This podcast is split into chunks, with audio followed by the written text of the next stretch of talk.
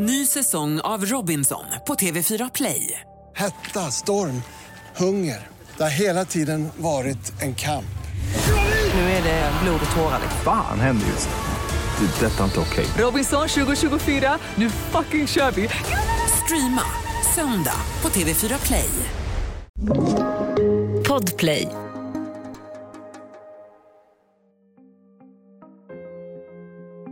Tänk dig att du är nästan 40 meter under vattenytan i en blytung dykardräkt med fastskruvad hjälm. Du står mitt i en trång tunnel med en stor vattenslang. Ovanför dig vilar ett skeppsvrak. Det är kolsvart, livsfarligt och du är helt ensam på havsbotten. Hur känns det? Bara som en vanlig dag på jobbet. I alla fall enligt Ragnar Jansson. Som ung dykare var han en av dem som sen såg till att regalskeppet Vasa bärgades efter att ha legat på botten i över 300 år. Det här är Jag var där, en dokumentär från Podplay av Andreas Utterström och Mattias Bergman. Ja, jag heter Magnus Olofsson och jag jobbar som projektchef på Vasamuseet. Jag har jobbat på Vasamuseet väldigt länge. Vi befinner oss nu i Skeppshallen i Vasamuseet. Vi står vid babordssidan av skeppet. Och om du går runt här och tjuvlyssnar på eh, besökarna och hör vad de säger, vad är de vanligaste kommentarerna då som du kan snappa upp? Alltså den absolut vanligaste kommentaren när de kommer in genom dörrarna som är här borta vid fören så är, eh, säger de flesta ordet Wow! Jag begriper ju inte, nu när jag står och tittar på det här skeppet, hur man kunde få upp det här 1961. Vad tänker du om den bedriften? Alltså jag, jag tycker den är makalös. Jag begriper egentligen inte heller därför att man visste ju ingenting om skeppets eh, kondition. Man visste inte riktigt vad det var för skepp. Man visste inte riktigt hur man skulle göra. Man, man hade ju olika idéer om hur man skulle bärga skeppet och sådär. Eh, det låg ju ganska djupt nersjunket i, i dyn på botten. Alltså det hade ju sugit fast där. Hur man skulle göra och att man lyckades, det tycker jag är helt, egentligen helt obegripligt. Ja, Vasamuseet har något visst. Huset på Djurgården i Stockholm är specialbyggt runt det gigantiska krigsskeppet. En favorit för många turister och samtidigt en av den svenska historiens största fiaskon. Jag heter Ragnar Jansson och är född och uppvuxen i Roslagen. Ja, väster om Grisslehamn närmare bestämt, för 85 år sedan. Ragnar Janssons pappa är skeppare på en boxerbåt och som pojke följer Ragnar med honom på jobbet ibland. Sen tar han värvning i flottan. Och när började du dyka? Jag gick en dykarkurs i marinen i Karlskrona eh, 58. Och eh, vi var nere på ytterskärgården i Karlskrona på 40 meters djup. Och det var 40 meters sikt. Vad var det som gjorde att du gillade att dyka? Det började med att jag var med min far på en boxerbåt. Jag var inte sex, sex år, jag hade inte börjat skolan en gång. Och så var, skulle vi gå på Slipen i Öregrund. Och då stod jag på innanför relingen där och då var det en dykare som höll på med slipen. Och det där tyckte jag var så intressant alltså jag stod där från morgon till kväll. Vad var det som var så fascinerande med det då för dig? Ja, att, att man kunde arbeta under vatten. Sverige är ett land i framkant när det gäller dykning. Att den 20-årige Ragnar drömmer om ett så coolt yrke är inte konstigt. Och i hans dykkurs ingår att vara med om något riktigt spännande. Han ska dyka på regalskeppet Vasas vrak. Över 300 år tidigare, i augusti 1628, står tusentals stockholmare på kajen och ser Vasa lägga ut för första gången. Det måste ha varit en häftig syn. Vasa är 69 meter långt och den högsta masten reser sig över 50 meter. Inget tidigare skepp har varit så tungt bestyckat. Det är ett imponerande stridsfartyg som nu ska utgå från Slussen och troligen segla till Polen. Så blir det inte, vilket vi alla vet idag. Efter 20 minuter får alla åskådarna på Skeppsbron en pinsam grundkurs i båtbygge. En vindpust får Vasa att kränga till och få slagsida. Kaptenen har låtit kanonportarna vara öppna, vilket gör att vatten forsar in i fartyget. Vasa kränger skarpt åt ena sidan och försvinner ohjälpligt ner i djupet. Men varför? Jo, Vasa är felbyggd och instabil. Den del av skeppet som är under vattenlinjen är för liten. Och nu ligger hon på havsbotten mellan Bäckholmen och Södermalm. Under åren ska turistbåtar, kryssningsfartyg och Djurgårdsfärjor passera ovanför henne. Men utan att ens tänka på det. Ny säsong av Robinson på TV4 Play. Hetta, storm, hunger. Det har hela tiden varit en kamp. Nu är det blod och tårar. Fan händer just nu. Det. är Detta är inte okej. Robinson 2024, nu fucking kör vi! Streama söndag på TV4 Play. Ett poddtips från Podplay.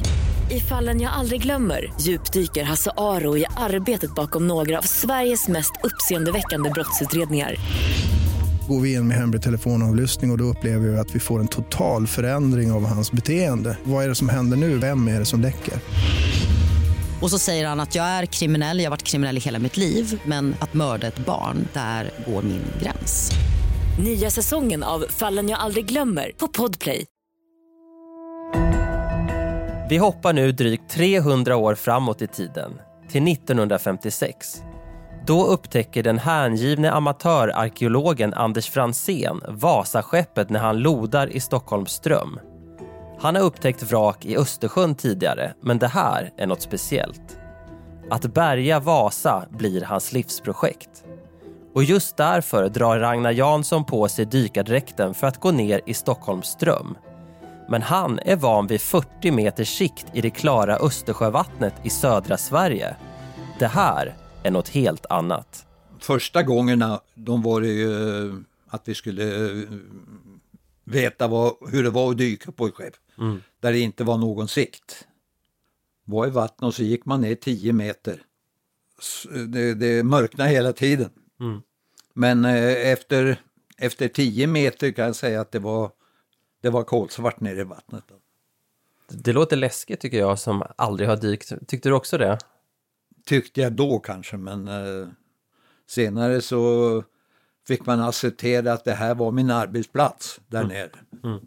Och det var bara att hålla käften och dyka. Eh, det var både intressant och spännande och eh, ingick i jobbet så att säga. Anders Fransén startar en lobbykampanj. Hans mål är klart från början. Vasa ska få ett eget museum. Övertalningen tar mycket kraft men den envise Franzén får med sig både kungen och rika finansiärer i projektet. Medan Ragnar lär sig dyka i kolmörker fattas beslutet. Vasa ska upp till ytan. Vad tänker du då? Innerst inne, tänker du att det här kommer lyckas eller det här är en chansning? Eller vad, hur går tankarna? Minns du det? Man, jag var så upptagen av det hela och jag var 20 år alltså, 21, 22. Man vördar för auktoriteten. Har de räknat ut att det ska vara på det här viset, då är det nog så. De är en handfull dykare och Ragnar tillhör de yngsta. Nu ska de bli ett tight team, Tunnelgänget. Först gäller det att undersöka Vasas skrov på botten. Då fick man ta reda på hur det låg och mäta upp hur långt det var och hur brett det var och så vidare. Och vad hade du med dig ner? Du sa att ni skulle mäta sånt. Hade du några slags instrument? Man eller? måttband. Måttband, ja. Och eh, det låg i dyn ungefär som det skulle ha legat i vattnet. Med eh, ovanför och under. Så det var en meter dy och sen var det lera och det var, leran vart ju hårdare och hårdare. Dykningarna har pågått ett par år när Ragnar Jansson kommer in i projektet.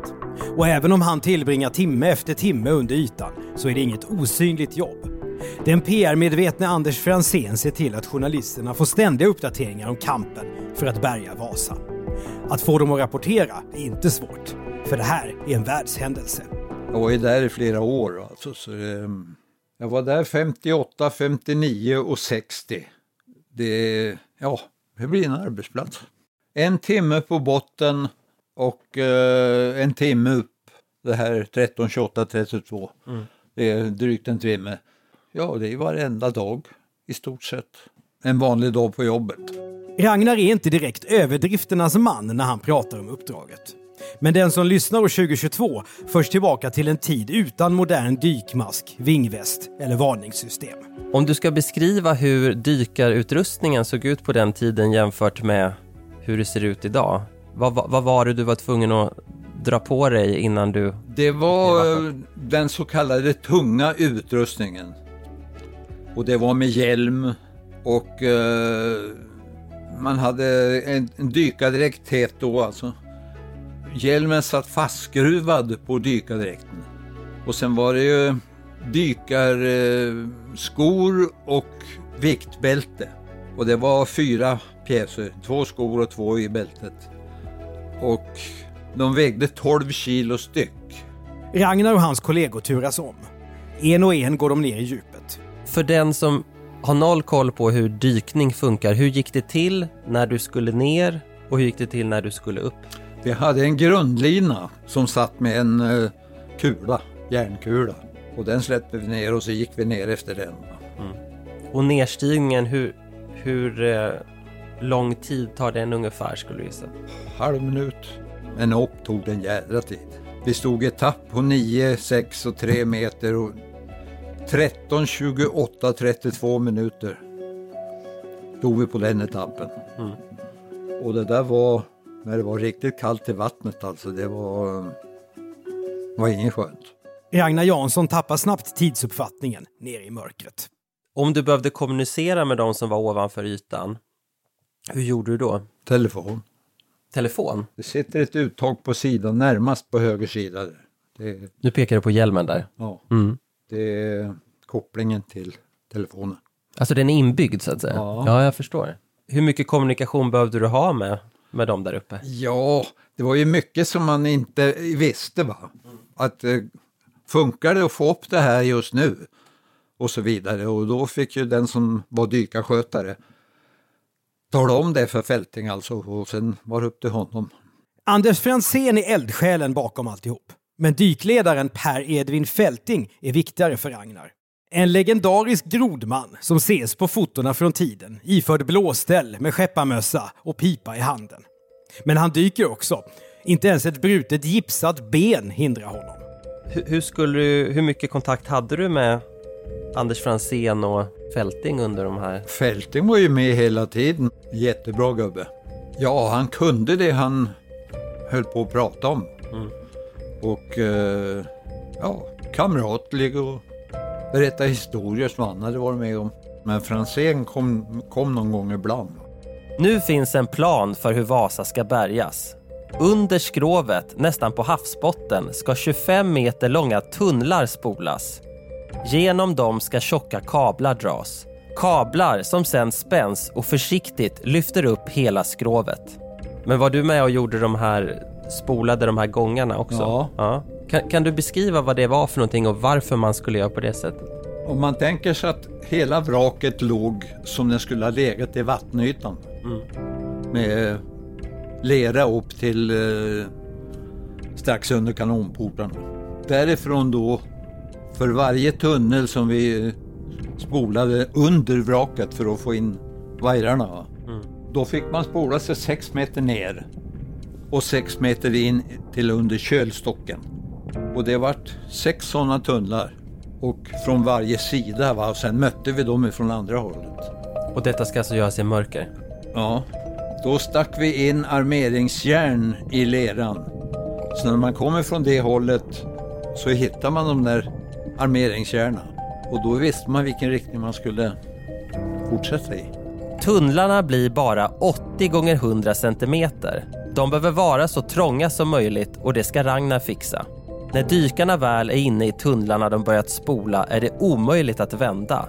Då får de backa ut i kolmörkret nästan 40 meter under ytan. Vi trodde från början att det var kompakt lera. Men det var det inte. Va? Utan det var morän i blandat med leran. Mm. Och det innebar att om man satte in spolmunstycket, det var det verktyget vi hade, inga spadar eller något sånt, utan så eh, stack det rätt in i leran och sen eh, förde den med sig eh, leran ut bakvägen genom hålet. Alltså. vid den här morenleran som jag nämnde, där är det ju hälften sand i. Och när man spolar i det så har ju sanden ingen kraft att hålla i varandra. Utan det är tyngden som, som avgör det. Och när man spolar i den leran, då kommer ju det ut och det blir ju många gånger större än man hade tänkt. Mm. Så att eh, tunneln vart ifrån där det var lera så hade man axeln mot ena kanten så hade man, fick man ut armbågen men inget mer alltså. Och eh, den här tunneln som vart i morenleran den, eh, den var ju hur stor som helst. Man kunde dansa i den. Och hur långt in går du i tunneln? Ja, sex meter in. Men känns inte det obehagligt att i mörker gå in i en uppspolad tunnel på 33 meters djup? Vi skulle ju dit alltså. Så, Ja. Samtidigt någonting som, som ingen har gjort förut. Det här är ju, det är inte så att det är någon beprövad metod eller någonting som folk gör dagligdags, försöka få upp ett skepp Nej, som har legat där. inte. Nej. Alltså att det här Ja, kan bli det får ju historiskt. tankar genom huvudet på en alltså, men eh, inte något djupt. Och vi var fyra stycken som höll på med det där. Det här är livsfarligt. Dykaren måste ha sinnesnärvaro att komma ihåg vilken väg han tagit. Om man kommer fel i mörkret finns risk att fastna i skrovet. Enligt en av Ragnars kollegor blir vissa av dykarna livrädda, gråter och ropar på mamma. Det var ju en jävla risk alltså. Ja. Och det var att eh, vraket vägde 700 ton. Och hade det tryckts ner när vi spolade bort bärande väggarna, va? eller Mm. ja, i botten, så hade det stuckit iväg. Och då skulle inte jag vilja varit under fall. 700 ton, hur mycket lera behövs det för att staga upp det underifrån? Men tänkte du på det då eller är det sånt du har tänkt på i Ja. efterhand? Det, det, det fanns tankar då. Men eh, det var nu sen jag började prata med dig som eh, jag började tänk, tänka på vad som skulle ha hänt. Men dramatiken sker också ovanför ytan. I Saltsjön ligger två långa pråmar som fungerar som bas. Där fästs kablarna som ska dra upp Vasa. Men farvattnen är inte avstängda från trafik. Hela tiden måste arbetet avbrytas för att släppa förbi båtar och fartyg. Ni glömde en gubbe där ute på, på, på flotten när vi åkte hem. Det var två stycken gubbar som eh, var, som var där nere och satt och täljde plugg. De vi slog i där. Sista dykaren kom upp. Den andra gubben satt med oss där inne. Och så tog vi båten och körde, körde i land. Och kom, det var ingen som tänkte på gubben som satt nere i pråmen och täljde plugg. Och den, här, den andra gubben som var med honom, han sa ingenting. Vi kom inte på det förrän på morgonen efteråt, dagen efter. Och då hade han liftat med en Vaxholmsbåt så han kom i land. Det tar ett år att få tunnlarna färdiga. 1959 kan man långsamt börja lyfta skeppet steg för steg i etapper.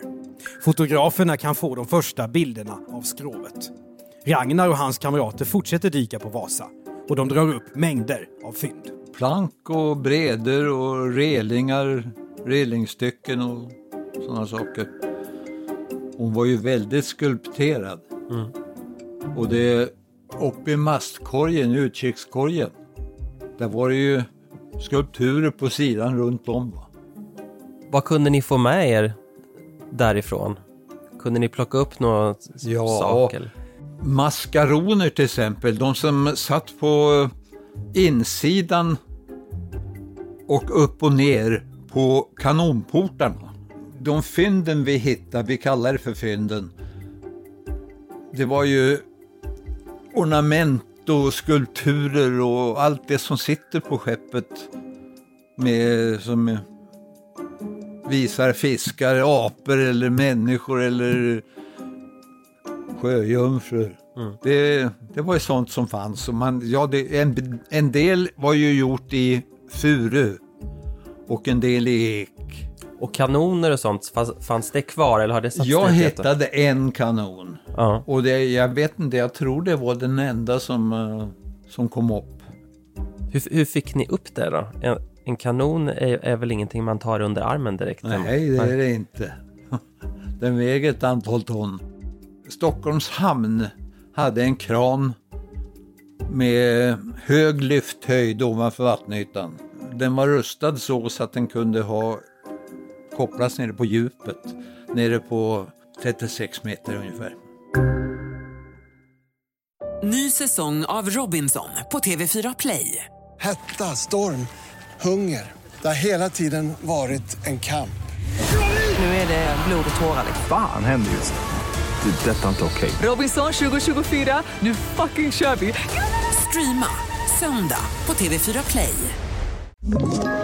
Ett poddtips från Podplay. I fallen jag aldrig glömmer djupdyker Hasse Aro i arbetet bakom några av Sveriges mest uppseendeväckande brottsutredningar. Går vi in med hemlig telefonavlyssning och, och då upplever vi att vi får en total förändring av hans beteende. Vad är det som händer nu? Vem är det som läcker? Och så säger han att jag är kriminell, jag har varit kriminell i hela mitt liv men att mörda ett barn, där går min gräns. Nya säsongen av Fallen jag aldrig glömmer på Podplay. De tusentals stockholmare som befinner sig på Kastellholmen på morgonen den 24 april 1961 glömmer det aldrig. De får se Vasa varsamt bryta vattenlinjen. Världspressen är där och en blåsorkester spelar.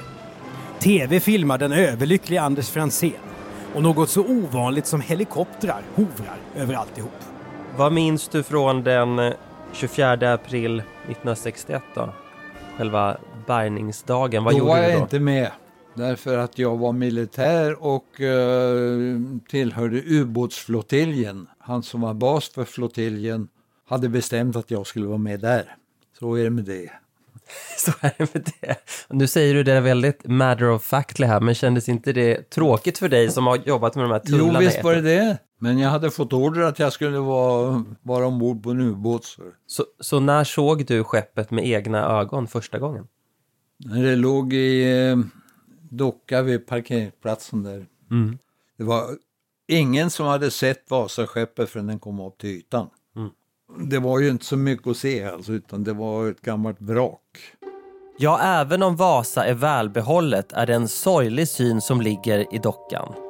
Fartygsdäcket till exempel ligger vid sidan och det har gått sönder genom åren när nya tiders båtar rammat det med ankare. Så nu inleds ett hårt konserveringsarbete.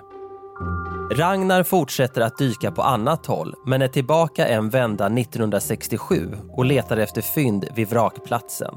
Totalt bärgas tusentals föremål som åskådarna häpnar över när det första Vasamuseet invigs 1971. Ja, jag har en miss, viss minnesbild av det. Men det var ju bara en jäkla massa folk som jag inte kände. Va? Så det, vi hade vårt eget hörn, dykarna, som vi satt. Men kände du stolthet då över att du hade varit med om den här bedriften? Det var ett jobb. Ragnar kommer att ägna hela sitt jobbliv åt dykning. När han slutar i det militära dyker han åt byggbranschen, bland annat vid byggen av broar. Sista dyket gör han 1985. 2002 går han i pension. Det är väl inte dykningen som mest man saknar, utan det är väl det, jobbet runt omkring. Mm. Alltså kamratskap eller? Ja, det och det man gjorde. Alltså lösa uppgifter? Ja, eller? just det. Museet har haft 30 miljoner besök sedan 1990. Inte minst utländska turister ser till att bocka av Vasa på listan när de besöker Stockholm. Att skeppets framtid är skör kanske bidrar till populariteten. För träet plågas av kemisk nedbrytning, bultarna ersätts och skrovet behöver stöttas upp. När besökte du Vasamuseet senast? Ja, det är ett par år sedan. Väckte det minnen till liv att gå där? Ja, visst gjorde det det. Det hände ju en del saker där, även om det inte var något allvarligt. Tänk, vad, vad tänker du då om all, alla pengar, all tid som har lagts på att få upp det här skeppet? Var det, var det värt det? Det är ju det enda i hela världen. 1628 sjönk hon. Inte som hon är byggd, utan att vi tog upp henne ifrån 40 meters djup. Mm. I kol, kolmörker. Det tycker jag är mera en känsla. Ragnar Jansson och hans 35 dykarkollegor gjorde något unikt och ytterst riskfyllt, även om de som unga män inte reflekterade över det i stunden. Otroligt nog skadades eller dog ingen under de 2200 dykningarna på Vasa. Om man leker med tanken på att det här att du hade varit äldre och mer rutinerad, om du hade varit i, i 30-årsåldern. Troligen så hade jag ju haft mera synpunkter på det vi gjorde. Då var det mest annat alltså. Då hann man få i sig kunskapen om hur det var att dyka på vraket. Vi har ju, det var ju ganska moderna grejer då alltså. Men ni som var med i eh, det som kallades för tunnelgänget, höll ni kontakten sen genom åren? Ja, jag ringde till den sista utav dem flera gånger och fick inte kontakt med honom. Och sen ringde hans dotter upp och talade om att han var död. Så du är den sista som är kvar? Ja. Tillbaka till Vasamuseet och Magnus Olofsson. Vad tänker du om de dykare som dök gång efter gång under flera års tid för att göra grundjobbet för att kunna genomföra bärgningen? Jag tänker att de var ofantligt modiga. Eh, särskilt de som, som borrade tunnlarna för vajrarna under skeppets botten, under kölen. Därför att det, det är ju en, nästan ett självmordsuppdrag. Men, alltså, de kunde ju inte veta någonting. Eh, jag, tyck, jag tror de var of, otroligt modiga. Sen var det, jag menar, det var unga grabbar, de, de är kaxiga. Jag hoppas att jag får barnbarn om 20 år. Kommer de kunna se det här skeppet eller är det så att förr eller senare så kommer Vasaskeppet att rasa ihop och det här museet kommer behöva stänga? Alltså dina barnbarn och även deras barnbarn kommer att kunna se det här skeppet precis som vi ser det idag. Det kommer inte vara något som helst problem. Men någon gång i någon avlägsen framtid så kommer det naturligtvis att, att försvinna. Alltså trä är ett organiskt material. Organiska material klarar sig inte hur länge som helst. Men vi, vi, har ju sagt att vi ska bevara Vasa i tusen år och det kommer vi göra allt för att försöka uppnå. Du är ju verkligen en del av historien. Känner du så själv också? Historien den var på 1600-talet alltså. Det... Ja men länken till idag den, är, den har ju du bidragit till. Ja, i och för sig men äh, har aldrig tänkt på det viset. För det var ett jobb? Mm.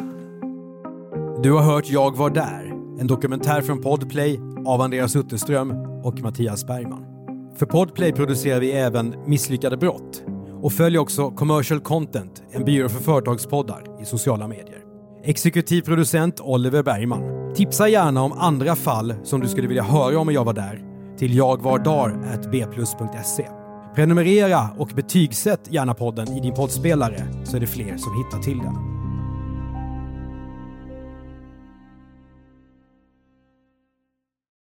Ny säsong av Robinson på TV4 Play. Hetta, storm, hunger. Det har hela tiden varit en kamp. Nu är det blod och tårar. Fan händer just det. det detta är inte okej. Okay. Robinson 2024, nu fucking kör vi. Streama söndag på TV4 Play.